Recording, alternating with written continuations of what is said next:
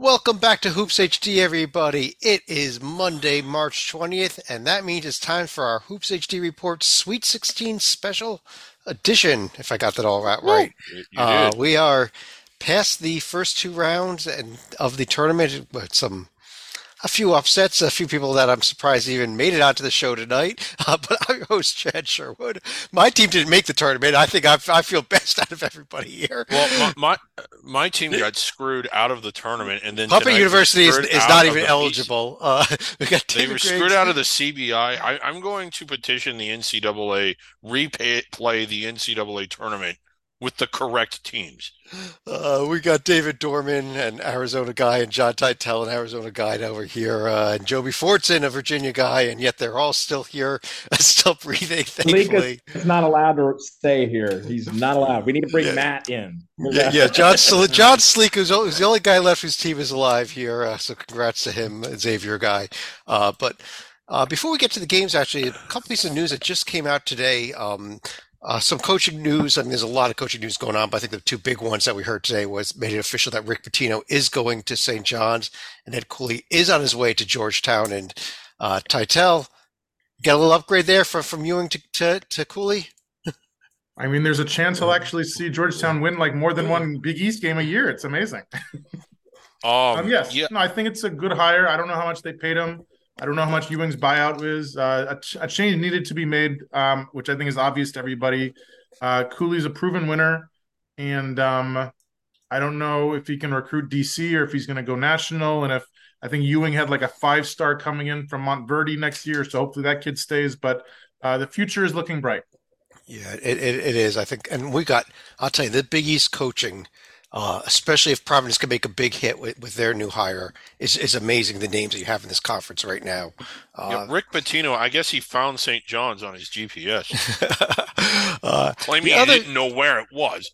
The other big news say it was it's kind of kind of a little bit of sad news. It has to do with a very under the radar program out of the Northeast Conference, a conference we're going to be discussing in a few minutes here, by the way. But uh, St. Francis Brooklyn announced today that's official that they are ceasing all athletics at the end of the uh, at the end of the spring athletic season here. They are uh, the school is the school actually recently pretty much sold its entire existing campus, moved into an almost a commuter type of building. I think they're upstairs up, upstairs over a Macy's department store, from what I understand.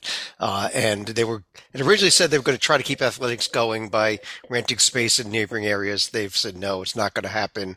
Uh, so not only are we losing Hartford, who is inexplicably dropping out of D1, but SFBK gone completely. Griggs, I know as Northeast Conference fans here, uh, it, it, just a few days after the conference reached heights it had never reached before, we hear this. Well, th- this is almost unbelievable. St. Francis Brooklyn has been Division One or NCAA since before the NCAA tournament even began.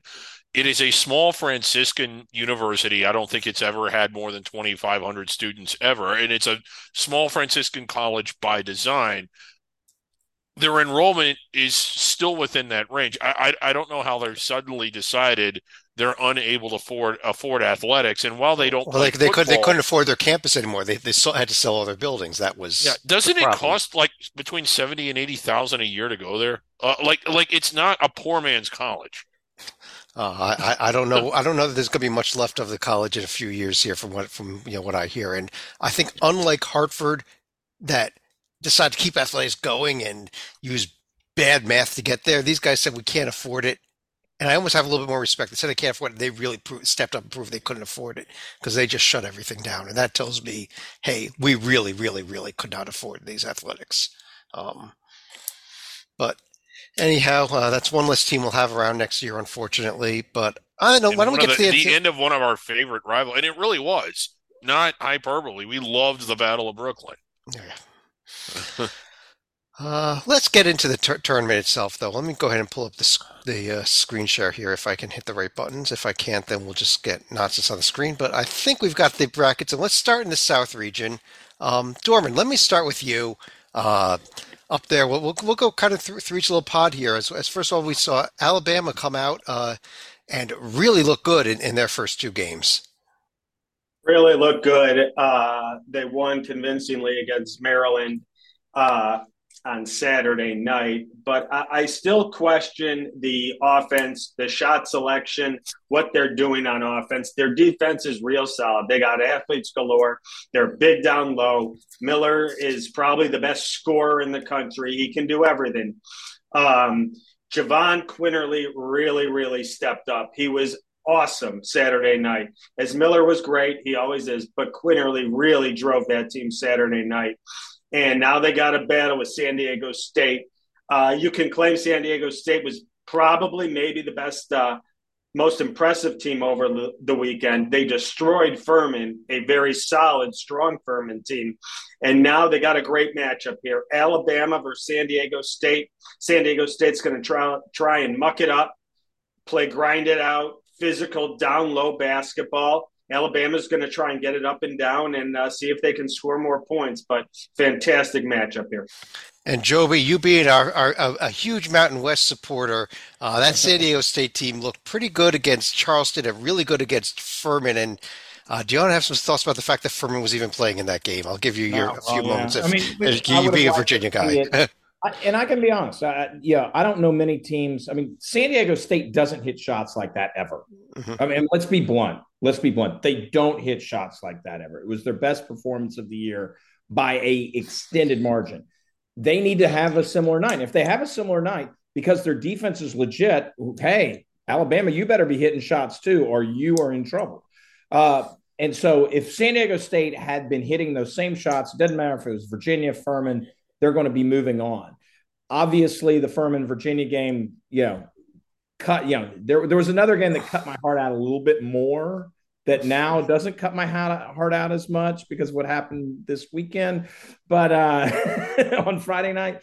But the, uh, uh, I mean, come on. Kihei Clark delivered the best pass in UVA history. And you know what? He might have also done committed the worst. yeah, uh, th- th- that was that was rough. It was one of the roughest turnovers I've ever seen, and then just nails the three. And Virginia season's over, and we got this fascinating Alabama San Diego State game. Griggs, go ahead. Can I defend what appeared to be an utterly moronic thing? Um, I, we've we've kind of said why don't they just throw the ball up in the air like let the time run down just just throw it don't get fouled well, he did it. Now he did it with about four or five seconds too many on the clock. Craig, eight seconds with a timeout with a player open ten feet from him. But and, the, and the timeout, the, the, the, timeout thing is the big is the big thing here. Why yeah. do you throw a bad pass when you've got a timeout? That's why you have timeouts. Yeah, yeah. the only thing I can think of is maybe he, from his vantage point, he he missed calculated just how much time was left. Did he think it was three or two seconds? No, he no, thought no. he thought he thought he could hit Shedrick, who was open. I don't think he thought end, that. he just hit it twenty feet short. He, I mean, he, it was a he, bad decision. No way around. Yeah. Okay. Yeah. Uh, All timeout. Yeah. Yeah. The, the, thing. The thing is called timeouts. timeouts. Or at worst, if you don't think you have timeouts, if you're double trapped right along the baseline, that's when you peg it against someone's shin. You know, I mean, if you're falling out like he was, so. or just let him foul you. Uh, let value, or, or, heck, if he just if he just lets them get the turnover, at least you can set up a defense as exactly. opposed to giving them a wide open three. But uh, and, and then a guy who hits twenty six percent from three nails a shot eight feet beyond the three point line. It was open, but come on.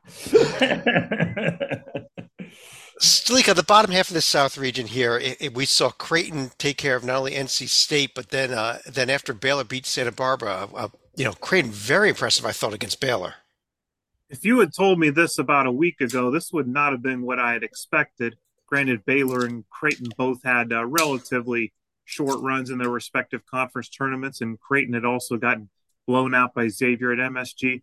Didn't seem to be a problem for the Blue Jays because Kalkbrenner and uh, Baylor Scheierman, they were both able to rest. They did have a bit of a scary injury, though, with uh, Mason Miller. Although outside of that, Creighton their defense did show up against both NC State and Baylor. And wouldn't you know it, Greg McDermott suddenly in the Sweet 16 for the second time in three years. Yeah, I, I will no longer say what I had said for about 12 years. It is no longer true. It, it, uh, and of course, I'm talking about how the Bengals can never win playoff games. Uh, uh, okay. Uh, Teitel, I'll, I'll, give, I'll give you your first chance here. You, you, you go, go, go, ahead. You were talking about that this was your team getting a chance to beat your other team's arch rival, and uh, you had a pretty rough day, didn't you?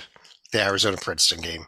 It kind of is like the worst loss of my life as a sporting fan, and I'm not trying to like oversell it, but like your college's arch rival against your graduate school, like it's you couldn't cheer more for one team and more against another team.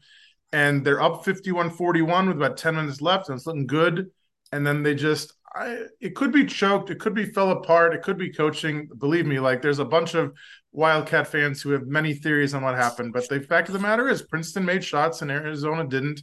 And I think we could beat them like nine out of 10 if we played nine out of 10. But the whole point of the tournament is it's one out of one. But then Princeton comes back against Missouri, which seemed impossible, and they beat them by 15. Like the thing is, this is not a Princeton team that was like a Charleston or an FAU, like a 30 win mid major thing.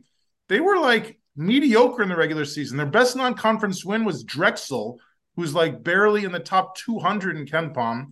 They beat my Quakers three times, but we were in all three games. We almost beat them in the regular season finale, and we were leading towards the end of the Ivy semifinal. Like, I really can't explain it other than like they got something going on and they're riding the wave. And like, thank God they're not in the East region because if there was in New York City, there's like thousands of Princeton alums who live in New York and are rich enough to afford a ticket. They would like fill the garden.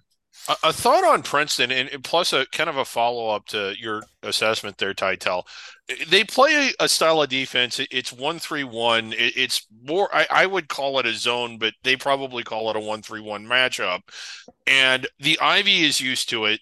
Uh, it's similar to what a lot of. Uh, it's not identical, but it's similar to a lot of the defenses they see. Missouri, in particular, is not a built to handle that? Was it just something they had never seen before and didn't know what to do when they did see it? Uh, speaking of Arizona, but more so Mizzou. Yes, I think that's a fair assessment. But in terms of Arizona, like our front line of Tubelis and Ballo, 6'11 and 7 foot. Guess which Should... team had six shot blocks? Princeton. We only had one block. Like the physics don't add up. Yeah. uh, um, Dorman, you're an Arizona alum, also. You give you give you a few seconds for any thoughts on on, what happened. Yeah, I think uh, Teitel was just hitting at it. The guards weren't playing well, and the guards were definitely not shooting well. Get the ball. They have a great high-low game with uh, with Tubelis down there, uh, and they didn't go down low. They didn't go inside when they were cold, and the game was getting away from them. Get the ball down there to Taballo, Tubelis, and, and just attack the rim and that yes. didn't seem to be didn't, didn't seem to be the plan. They kept throwing up these threes with guys in their face. It wasn't going in. It, I, I, get it, you miss shots and stuff, but you're giving away all your length and athleticism down low. Like use your height, use your bodies that you have down low, where you have a clear advantage. And they didn't want to take care of it. They missed shots and they lost. Uh, Joby, let me be back here. Now, now we've got Alabama, San Diego State, Creighton, Princeton. Can, can Princeton keep this going against the Blue Jays? Or, uh, you know, I mean, three years in a row we've had a, a 15 seed in, in, the Sweet 16. I, I argue that, that 15s are the new 12s, but. Uh... yeah. Well, and, and, and, you know, what's funny is, you know, Yale wouldn't have been a 15. they would have been like a 13 or so. Um, no, and this is why, and Griggs actually hinted at the reason why. Creighton saw what happened to Missouri you know, on not being able to handle the one three one. Creighton's going to be ready. Creighton's going to know how to do it. Plus, they have very good ball. Creighton has pretty good ball movement on top of everything else. Whereas I think Missouri's offense can get stagnant. I and while Creighton's not huge per se, they definitely have the height. Uh, so uh, to be able to handle Princeton. So I think you're going to be able to see Creighton take care of business pretty handily here. Uh, it was congrats, uh, congrats to the Tigers for making the run uh, to the Sweet 16. But I think Creighton will be having that date with most likely Alabama. Uh, do, you, do, you, do, you, see Alabama coming out of this region? I, I, yeah, I think I, I, think it's become a slam dunk for them right now. I've personally. been saying this for a while that Alabama is going to have a game where they just don't hit shots, and that's going to be a dangerous game. Um, and they could be against San Diego State. They don't hit their shots. San Diego and San Diego State does. You know, it could be against Creighton. That you know, but what we actually saw when Alabama couldn't hit shots, Well, as it turned out, it was the first half of the Maryland game. and so that might have been their that might have been their slow game. Remember, it was tied at half, or pretty much yeah, tied. yeah. So Alabama, I, I might have gotten over it, and you just got to assume they're going to be in the Final Four until they play someone who can handle them both defensively, like uh, San Diego State, or offensively, like Creighton. Right. Let's you go on down to let's go on down now. Let's scroll down here to the East region, uh, which was, you know, as if a 15 seed making the Sweet 16 wasn't enough. How about the second ever 16 over one uh, after Fairleigh Dickinson had to get by Texas Southern. Now, let me just kind of set this up with a little bit here. This Fairleigh Dickinson team finished tied for second in the Northeast Conference, which was one of the objectively worst conferences we've ever seen, with everybody rated sub 300, including FDU in the net, heading in, into the tournament. Uh, they did not even win the conference tournament. That went to Merrimack, who was not eligible, so FDU gets the automatic bid. Their head coach, just up from Division Two, which a lot of D1 programs won't even hire a D2 coach. That might change in the future now. We saw what happened here. Brought three D2 players with him on a team that won, what, five or six games all of last season. Uh, everything said this was going to be an awful year for Fairleigh Dickinson. Instead, they somehow get back into an auto bid, somehow beat a Texas Southern team that had 20 losses on the season, yet was favored over them and seated higher than them in, in the final rankings by the NCAA selection committee, 67 versus 68. And then they go on, they play Purdue. And quite frankly, I thought that, that, you know, I had somebody tell me that Princeton had a better high head coach than Arizona. That's why Princeton won that game. And I chewed him out as being completely dead wrong. I think this guy, this guy, I think FDU completely outcoached Matt Painter in this game. Uh, Griggs Painter showed no ability to modify his game plan one drop when it was not working, and that's why they lost this game. I felt. Um, yeah, it, it, it wasn't a 16 over a one. It, it is the worst team, maybe not even arguably, maybe just definitively and objectively that has ever played in the NCAA tournament coming into the tournament. A, a sub 300 team. I don't recall ever anybody ever being that low. I remember one year Grambling was 301 going into the SWAC championship game, and we were speculating would they get into the top 300 if they won. Uh, this is a team that finished behind transitional programs, two of them in the worst conference that we've ever seen.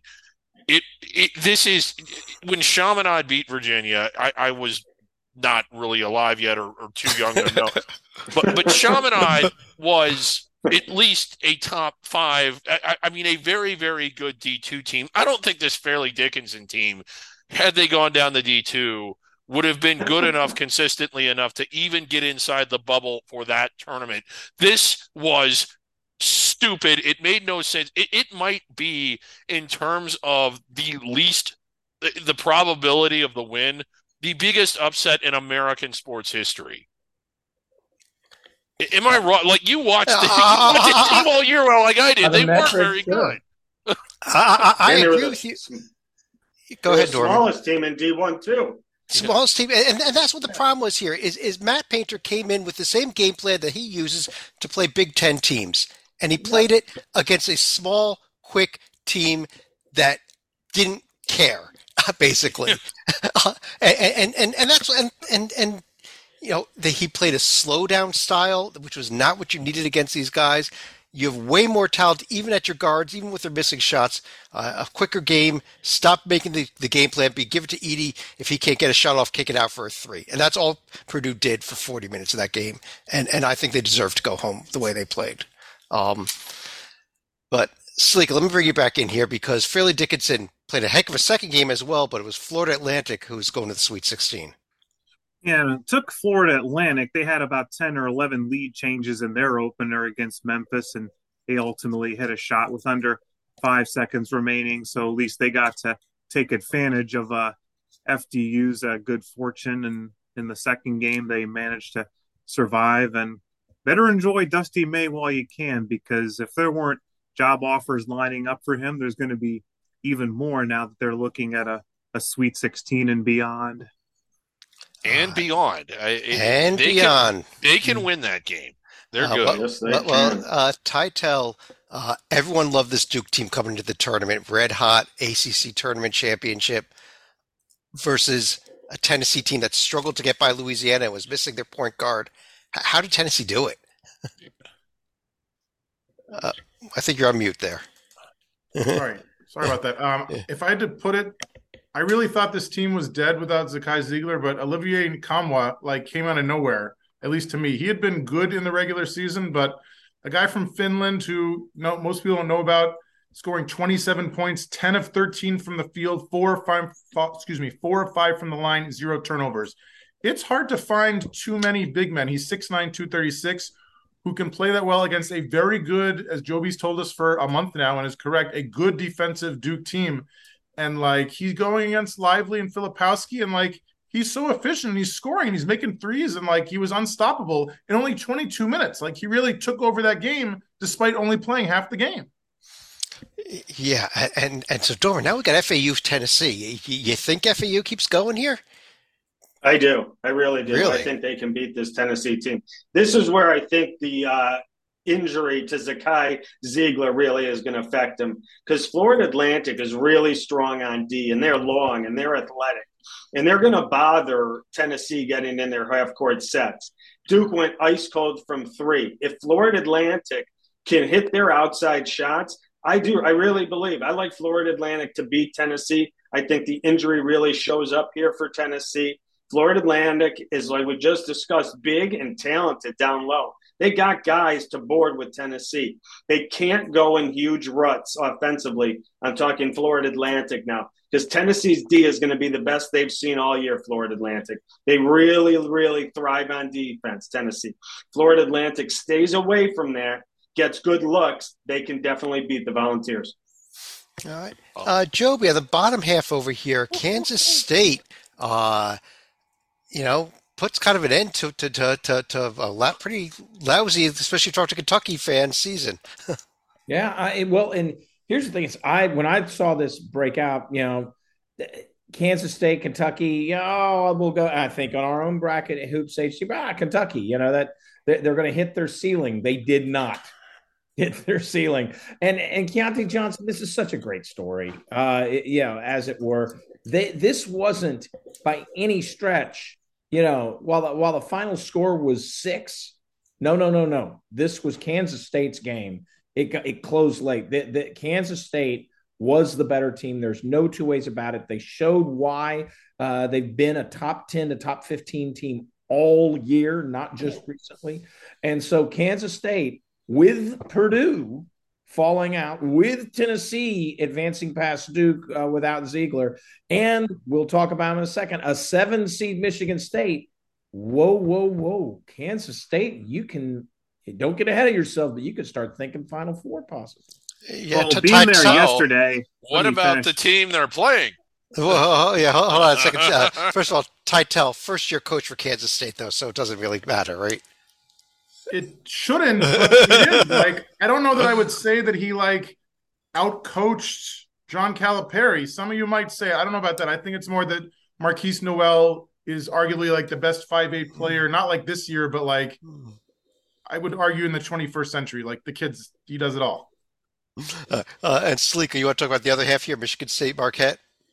Uh, I was going to talk more about Nowell being the ace oh. in the hole and possibly being the best guard to be in this region right now. But going back to Michigan State, they were able to uh, provide an answer for uh, Marquette's swarming defense. They did not get they did not panic because of the deflections that Marquette would normally cause. And Tyler Kolek, who had been the Big East Player of the Year, he didn't have an answer until like it was too late for Marquette to come back against Michigan State. But it's very difficult when you fall into an 11 nothing hole early against the Spartans. And, and Griggs, we should have known Tom Izzo was a seven seed. We should have known this was going to happen. Yeah, and it's they're gonna. They're, they're, I think they get by K State. Really? Oh, oh, oh, yeah, and then I think they get by Florida Atlantic and seventh seeded Michigan State on their way to the Final Four, which is where they always land when they get a seven seed. Really? So you are taking Michigan, Michigan State, uh, Dorman? Do you think Michigan? Well, yeah, State I've been kidding about it all year, and look at what I've done. It's going to happen. I like uh, Florida Atlantic to play Kansas State. Yeah. Um, everyone's telling me how big of an upset this Kansas State game was. If you watched and talked about Kansas State like we have on this show all year, this was no fluke. This was a team that beat Kansas. This was a team that beat top tier teams in the Big 12 all year long. Kansas State is really good. Yes, Markquis Nowell hit some shots that were phenomenal. And maybe, you know, those don't go, but I, I I like Kansas State's offense more than I like Michigan State's. I like Michigan. Michigan State shoots the three really well. They don't shoot it a ton, but when they do shoot it, they shoot it well. They happen to be cold from that area uh, yesterday against Marquette, but in a phenomenal, fantastic matchup, I'm going to go with K State. And, and into the final four Walker with them too. Better show up. I will say that Walker yeah. did not have his best game against Marquette. That's why it's so surprising they advanced. When you say that, when you say all of a sudden Walker didn't play well and they advanced, that's saying something. So Michigan State might have something in the tank. We will see. Uh, well, Joby, last year's Final Four, two of them, Virginia, uh, I'm sorry, Villanova and North Carolina didn't even make this tournament. Duke, we just mentioned, got knocked out. The fourth one was our national champion, Kansas. Uh, and after taking care of Howard, uh, how about them falling to, to the Razorbacks? Well, I mean, this says a lot about, of course, Coach Musselman we really didn't need to see that. Just Muss Bus. Leave your damn shirt on. Leave your damn shirt on. I can take my shirt off. But, but no, no, but I will say Arkansas, wow, what a game. You know, Smith and company are just they this was not a case of Kansas playing poorly. I really believe that. Yeah, of course, if they play their perfect game, both teams play their perfect game, Kansas wins. But Arkansas took it to them. They showed why preseason Arkansas was top 10. People forget that. Arkansas was the flavor of the month sort of thing. And they played kind of poorly, to be honest. Uh, they had a February and early March that was forgettable, uh, flat out. They they fell from that five six range all the way down to the eight seed where they are, and some would even argue probably even closer to a ten. No, Arkansas showed that talent, showed all of the uh, all of what Musselman's uh, assembled. They won very legit. They were the better team that day, without a doubt. Teitel, uh, you know, people are talking about Alabama and Houston. They both, we'll get to Houston in a minute here, both look really good. But I thought probably the most impressive team, arguably, in the NCAA tournament so far has been the UConn Huskies with what they did to Iona and then to St. Mary's pair of double digit wins over a pair of very experienced coaches and Rick Pitino and Randy Bennett. Um, coming in off of a loss to Marquette in the Big East tourney, so it seems to have uh, gotten them regrouped. I'm still not sure that I trust anyone named Hurley in March, but Dan is getting it done, even though Bobby couldn't. Um, the offense, he's got a very well balanced squad. It's not like he needs Sanogo to score 24 a game. It certainly helps when he does.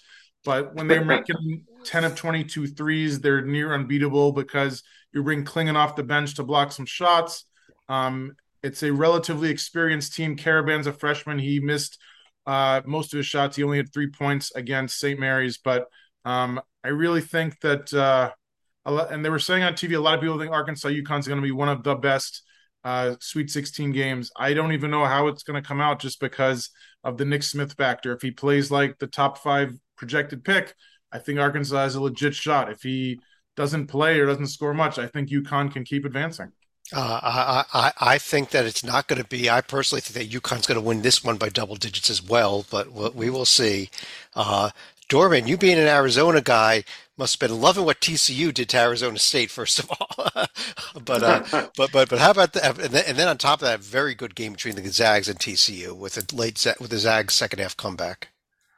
Fantastic game. Uh, I thought Gonzaga. There were chances Gonzaga had to fold and send uh, and go home. Uh, TCU was really ready. Uh, I thought they played well for about 35 minutes, but Timme was just a dominating factor down low. Uh, I think Timme might have had his best game of his season, maybe his career last night. Um, the second half, he was just constantly scoring down low. And when he didn't have a shot, he made the right pass to the shooters out top to hit uh, their threes.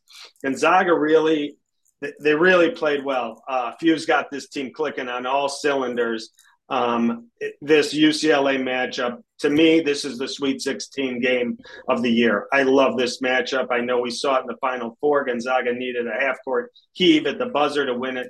But this game uh, in Las Vegas, Gonzaga and UCLA, has every bit of the makings as a, a classic.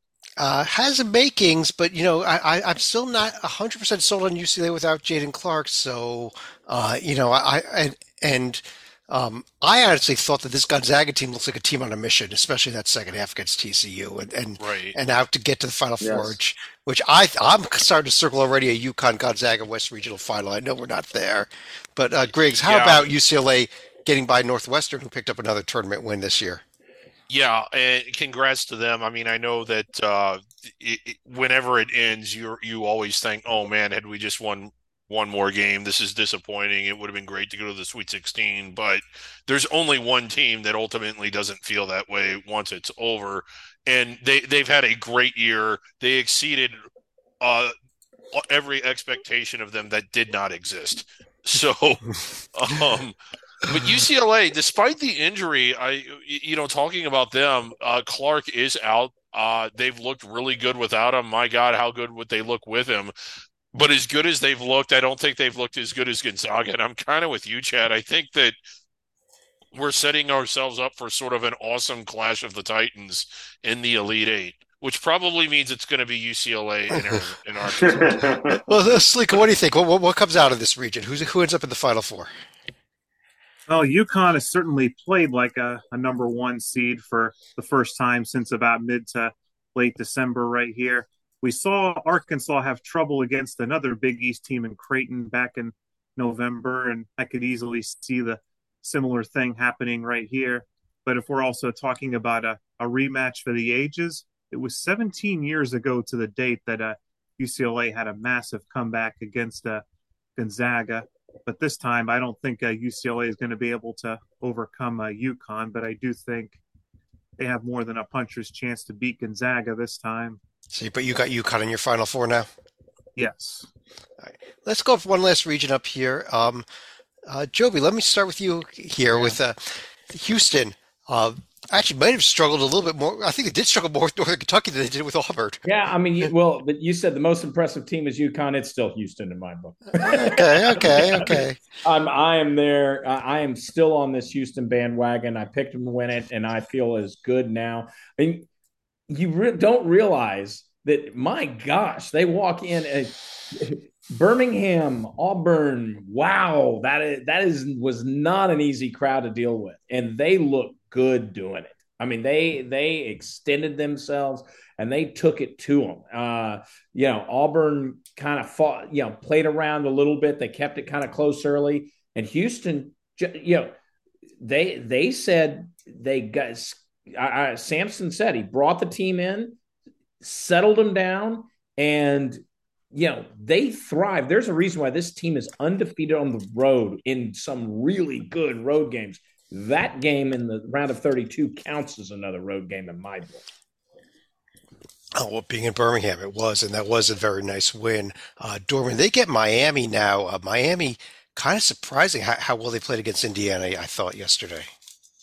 Yeah, I was surprised uh, how well they played because in the first half against Drake, they didn't look good at all.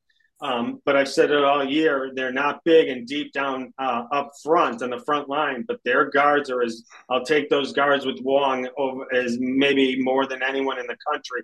And they were hitting their shots yesterday in the second half. In Indiana, who looked really good against Kent State, who everyone liked that upset, but Indiana pulled out pulled it out. Uh, Miami in the second half really just took it to Indiana, and they started hitting their shots. And Wong was dominating on the uh, on offense and getting the ball in the right the, the right guy, teammates' hands. And Indiana went down, and this was a team Indiana who I thought actually could make a move in the tournament. But Miami's looking strong, great guard play. But I'm with Joby. Houston's a different animal. There's a lot up front, and there's a lot of athletes up front on that front Houston Cougar front line, and I think Miami meets its match, and the uh, and Houston beats Miami. Yeah, I mean, we saw a different. There is more than one Trace Jackson on Houston. yeah, exactly. Yeah, yeah, it looked like Miami was going to be knocked out in the first round for a while against Drake, actually, in that game, and before Drake, yeah. before Miami turned it around. But Stalika, you are our Xavier guy, and uh, you know, yeah, uh, I gotta say, Kennesaw State played their asses off against you in the first round. I don't know how you survived that game. it didn't look that way early with uh, Xavier getting out to, uh, I think it was about 20 points in the first six minutes. But to their credit, Kennesaw State did settle down. They got the lead to as much as 13. But one thing you can't do, though, they did give the Musketeers a bit of an opening when Xavier cut the lead 10, then Kennesaw stepped on the sideline and ended up turning it over. That sparked a big Xavier run, and Kennesaw State didn't even score for about six or seven minutes. And there was one telling image where Adam Kunkel and Souley Boum were having a bit of a heated disagreement on the court, but they quickly got on the same page. And whatever pressure was on him Friday was quickly dissipated on Sunday. If you want to talk about a tale of two different games, 17 assists on 19 field goals in the first half against the Panthers. They were never seriously challenged at that point. Yeah, uh, after Pittsburgh had that had the had you know surprised how well how well Pittsburgh had played against Iowa State. But Griggs, your thoughts? Well, uh, we don't yeah, talk about that game. yeah. So, um, I, I, was just going to say to Stalika for a team that had been such an offensive power and who had been criticized for its defense or lack thereof. I'm talking about Xavier right now.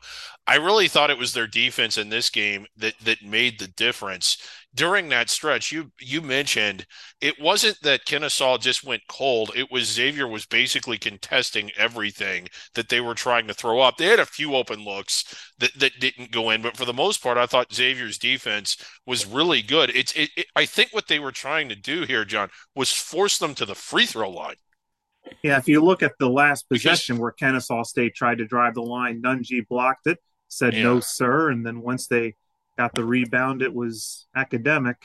Yeah, and that was a really bad joke that mo- was lost on most people. This Kennesaw State team, good at a lot of things. Shooting free throws, not one of them. Uh, uh, Teitel, uh, the uh, Xavier's next opponent is going to be Texas, who, uh, you know, look really good against Colgate. Uh, then, you know, you know, this Penn State team got so red hot at the end of the season and, and, and really had a shot against them. They did, thanks to Texas making exactly one three point shot the entire game. Fortunately, they were able to hit the boards a little better. They only allowed six assists to Penn State, so a nice swarming defense. They only had five turnovers, good ball control. But the key was Dylan Disu. What a great story. So the kid starts out at Vanderbilt and does very well on a very poor team. Uh, ironically, the fortunes have changed in the positive for both Vanderbilt, Vanderbilt and Disu soon as soon as he left but he's from Pflugerville, Texas, which is approximately 18 miles from Austin. So he really just wanted to go back and be at the big local school, and it's working out very well for him. 28 points, 14 of 20 from the field, 10 boards against Penn State.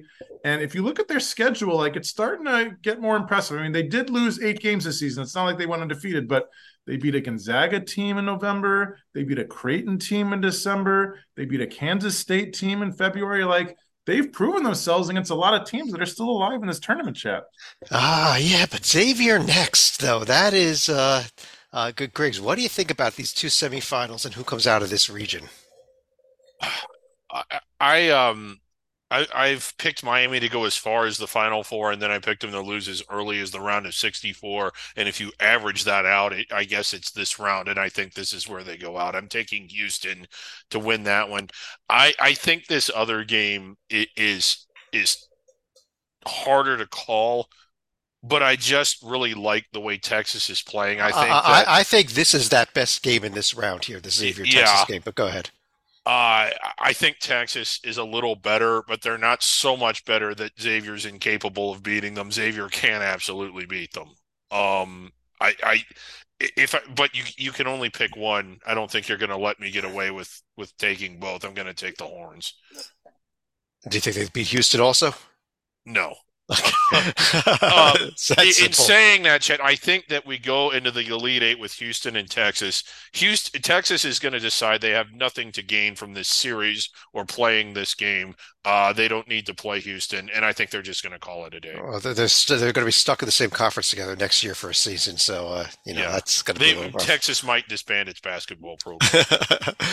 uh, I'll tell you, I'm going to zoom out a little bit here and kind of try to get as much of the bracket on the screen here as we can. Don't quite have all of it on there, but um, what I want to do is run through each of you now and kind of give me, uh, based on where we sit with this Sweet 16, who are your Final Four and your national champions now? May have changed because uh, your championship champion picks may have gone out already. Personally, I'm going Alabama to beat Kansas State, UConn to beat Houston, then UConn win it all. I'm sticking with my UConn pick. But uh, Dorman, your thoughts? Yeah, I'm going a little upside uh, upsets on two of them. I'm going to go Creighton. I'm going to go Creighton in the in the South. And I'm going to play, yeah, and I'm going to go Florida Atlantic. I think they can beat Tennessee. I think they can definitely, if they can win that game, they can uh, win again. So Florida Atlantic and Creighton. The other side, I'm going more chalky. I'm going to go Houston versus Gonzaga in the uh, in the Final Four, and I'm going to go Gonzaga winning it all. Gonzaga winning it all. Joby, how about you? Uh, yeah, it, I'm on that Houston bandwagon. I mean, my gosh, what was it? Two baskets by Auburn in the second half. Two. Yes, two. I mean, the fact of the matter is, defense travels, and Houston could also play offense. Love this Houston team. I am with Dorman Zags, but I'll go with Houston in the matchup there. And then on the other side, Alabama, as I said, I don't. I they're they're going to make it there in K State, and I think we'll have what a lot of people predicted uh, early uh, early in the tournament, just like we had that classic battle of Baylor Gonzaga. I think Houston, Alabama is going to deliver similar type results with Houston winning. Houston in winning Houston. it in, in Houston. Houston. Uh, Teitel. I think Alabama cakewalks into the Final Four.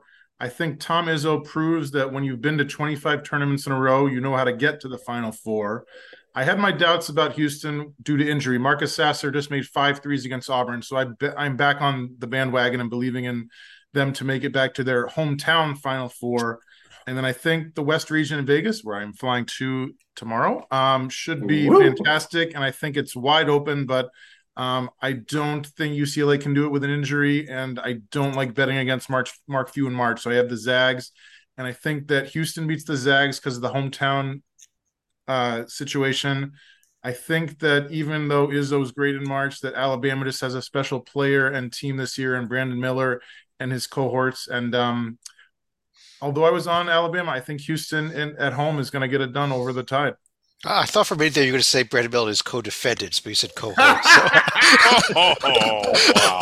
so like, oh. I think for Creighton to win the South region, San Diego State would have to weaken Alabama in a rock fight on the top. Mm. I don't think that's going to happen. I'm still going to take Alabama there. In the East, I think uh, the guard play of K State can probably neutralize Michigan State and either Florida Atlantic or Tennessee. So I would take the Wildcats to get to the Final Four right there. You look at the West, I've already gone on record as saying UConn probably going to be my choice out of there. And in the Midwest, I did say this about a week ago. Xavier is playing with house money. They've got their great escape out of the way. I do think the ninth time in the Sweet 16 is the charm, so I will take them to the Final Four here. Oh. And your champion? My champion, I'm probably going to go with uh, UConn right here. I don't think they're going to be able to knock off the Huskies a third time. A fourth time, wouldn't it be? No, it would be a third time. Third time. Okay, third time. All right. Um, uh, Griggs, I think you're the only one in ask it. Okay, I, have got Alabama coming out of the South. Uh, I, I, don't want to say they'll blow through it, but I don't think they'll sweat too much. I, I actually am picking Michigan State uh, to come out of the East. Um, Houston, I, I, think they get by Texas in the Elite Eight, and I really like UConn.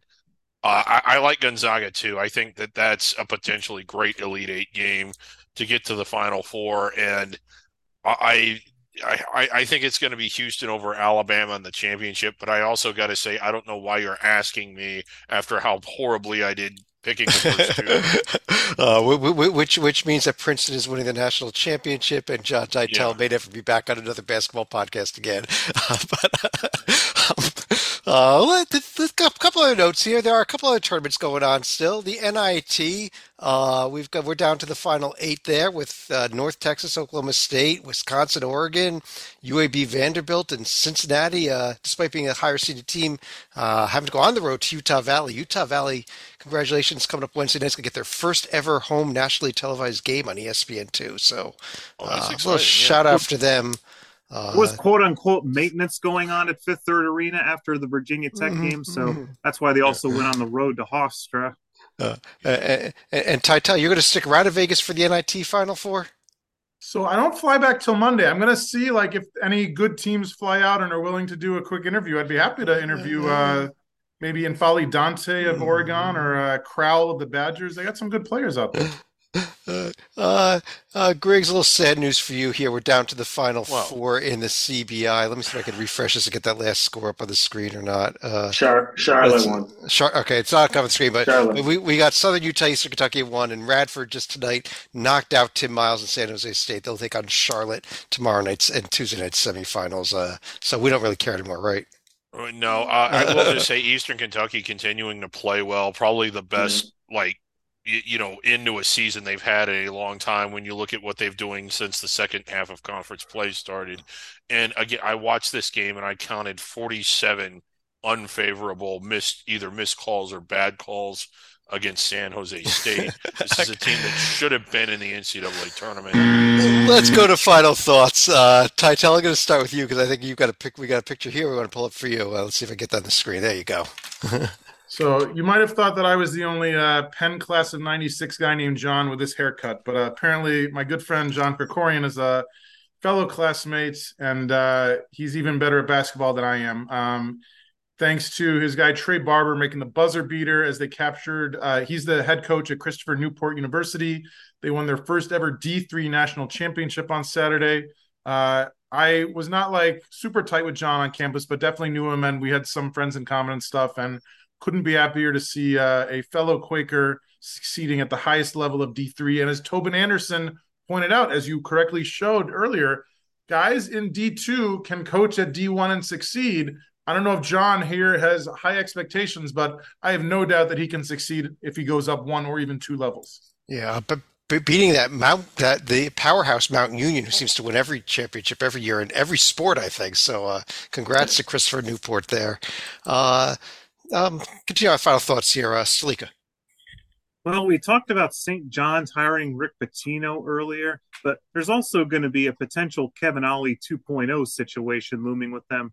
Let's not forget they fired Mike Anderson, who was previously coaching the Johnnies, but we also learned that apparently he was fired, quote unquote, with cause, meaning they would not have to pay the, I guess, 10 to 11 million. 11 million.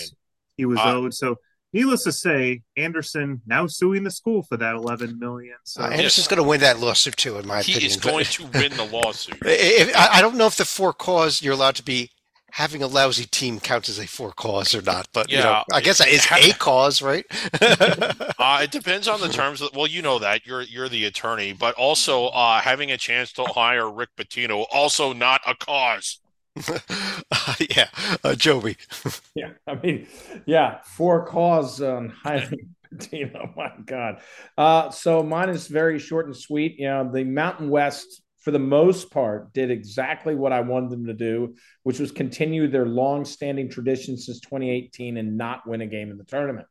Uh, but San Diego State, they snuck past Charleston and put even worse, they beat Furman.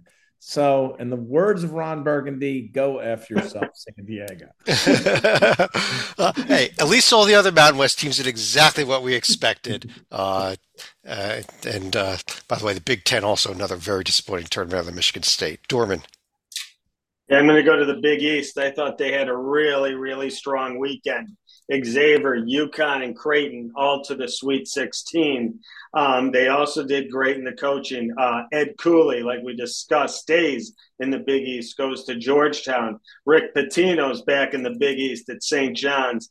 Uh, Providence will make the right hire. I know there's some big names in the mix. Uh, kind of like Kim English there, maybe for the job uh, from George Mason, but a wonderful week for the Big East. Yes, it was. Um, uh, actually, the SEC um, has the other conference with three teams left. Correct. Am I correct? Yes. And uh, what I heard Absolutely. actually was there are 11 total conferences representing the Sweet 16, which ties the record for the most ever in the Sweet 16. Uh, Greg, you want to finish the show off? Yes. Uh, it's sort of something that we probably don't like to talk about a lot. It is transfer portal season. There's the transfer window now. It's open for the next, I guess, 50 or so days.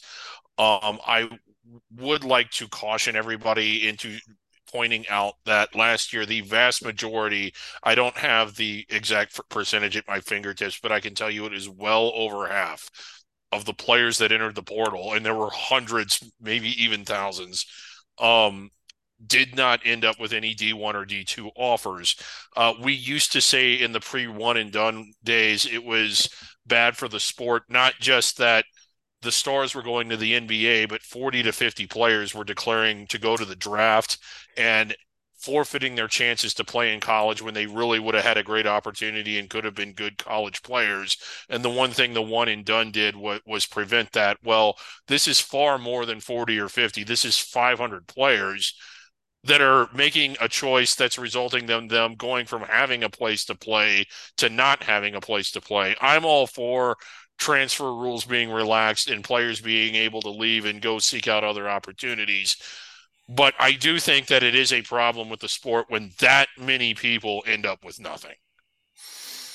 Yeah, well, I, unfortunately, I think it's the day we live, the day and time we live in here. Um, yeah. and, and it may be the reason why, why, some, why some of these decent players are falling in transfers down to down to these lower level schools Net result: 15 seeds in the Sweet 16 for three straight years. I, I think you're right. I, I, think that has something to do with it. I, I think everybody kind of has it in their head that they're probably better than they are. Th- this is for another podcast. Mm-hmm. this this was a bad final thought, but I don't okay, think then, it's good for the game or for the player. Thank you. uh, definitely a good topic for an off-season podcast, though. But on that note, we are out of time. So, on behalf of David Dorman, David Griggs, John Salika, John Teitel, and Joby Fortson, I'm Chad Sherwood. We'll be back again next week with our Final Four edition. Talk to you real soon.